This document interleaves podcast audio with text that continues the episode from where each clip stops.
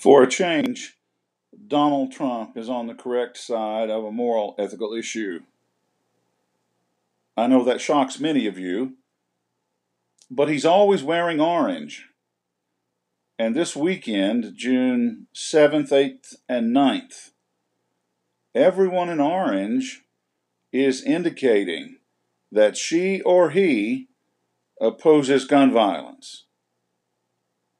Everyone wearing orange is saying to anybody who notices that gun violence must come to an end.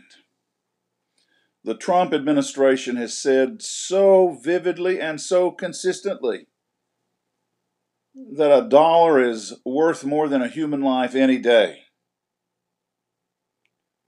And the NRA has won over and over again in the killing of innumerable people, including school kids,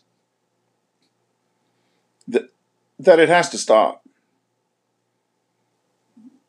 Too much damage has already been done and can never be undone.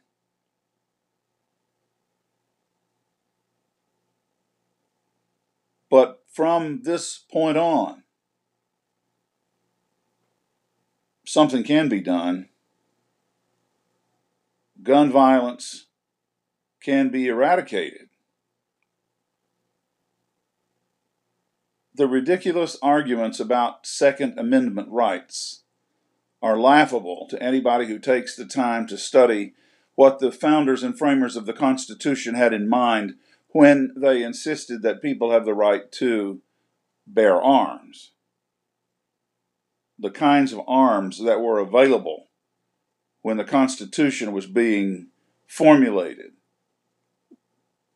were nothing like the kinds of weapons readily available to practically anybody in our day. People can buy guns literally by the grocery bag full.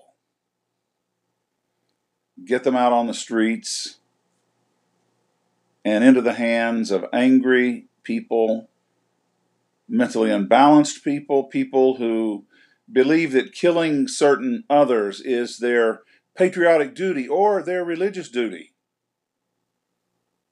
And it's all wrong. The NRA again stokes those fears, those sentiments. And they're winning, but they don't have to win. This weekend, we wear orange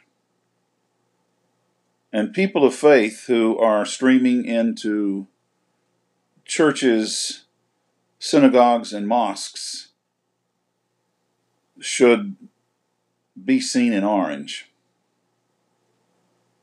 There should be no question but that people of faith, trying to understand how God fits into the picture of this modern world,